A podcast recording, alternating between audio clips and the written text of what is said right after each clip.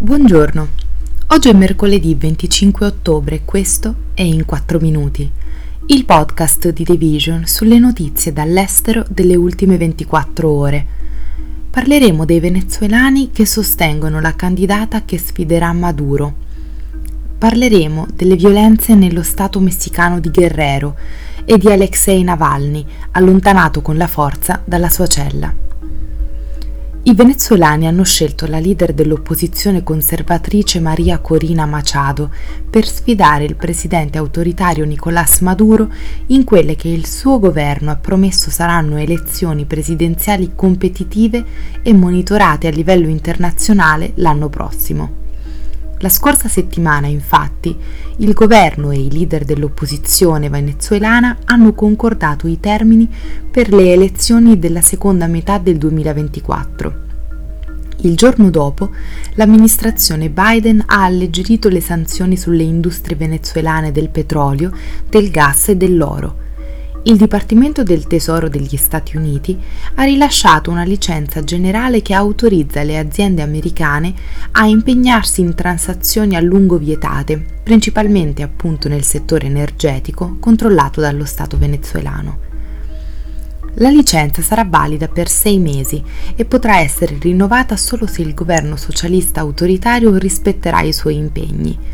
Inoltre, in un accordo firmato alle Barbados, il governo di Maduro si è impegnato a consentire a tutti i partiti di scegliere i propri candidati, a garantire a tutte le campagne un accesso equo ai media e a permettere agli osservatori internazionali di monitorare il voto. Invece il governo non ha promesso di revocare i divieti nei confronti di alcuni dei più popolari candidati dell'opposizione alla stessa Machado a giugno era stato vietato di ricoprire incarichi pubblici per 15 anni, sulla base di una serie di accuse intentate dal controllore generale, che è un organo supervisore che si occupa di una serie di questioni economiche in enti pubblici. Almeno una dozzina di agenti di polizia e un supervisore della sicurezza locale sono stati uccisi in una brutale imboscata in una città costiera a nord di Acapulco, un'altra manifestazione di come le bande criminali in Messico stiano affrontando apertamente le autorità, in uno stato, quello di Guerrero, noto per la produzione di eroina da papavero. La violenza è aumentata nello stato di Guerrero, dove le bande criminali si contendono il territorio. Secondo i documenti del Ministero della Difesa messicana, a Guerrero sono attive almeno 16 organizzazioni criminali che si occupano di traffico di droga, rapimenti ed estorsioni. Le bande esercitano un controllo molto forte sulle comunità e il presidente Andrés Manuel López Obrador ha respinto il tipo di approccio conflittuale alle bande della criminalità organizzata seguito dai suoi predecessori, sostenendo che la strategia, appoggiata anche dagli Stati Uniti, ha portato soltanto ad una spirale di violenza. Invece Obrador ha provato a creare una guardia nazionale per aumentare la presenza del governo e ha introdotto programmi sociali per attirare i giovani dalle bande criminali a una società più civile. Tuttavia, molti analisti temono un aumento della violenza mentre il Messico si avvicina alle elezioni nazionali del prossimo anno e i gruppi criminali lottano per conservare o aumentare il loro potere politico.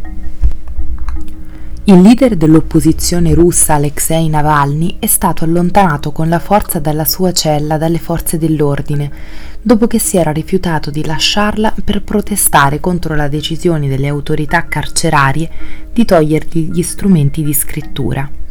Navalny doveva presentarsi in tribunale in collegamento video dalla colonia penale in cui è detenuto dal giugno 2022 per un'udienza relativa all'ultima di una serie di cause intentate contro le autorità del carcere.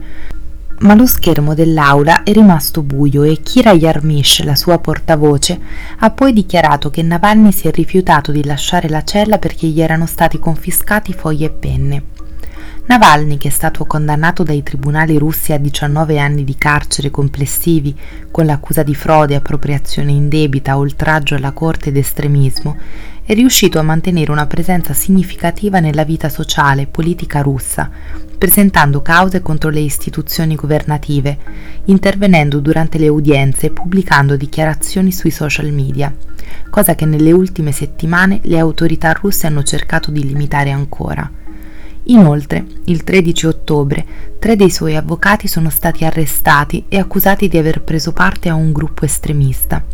La decisione di privarlo dei suoi strumenti di scrittura può essere un passo per isolarlo ulteriormente. Questo è tutto da The Vision. A domani.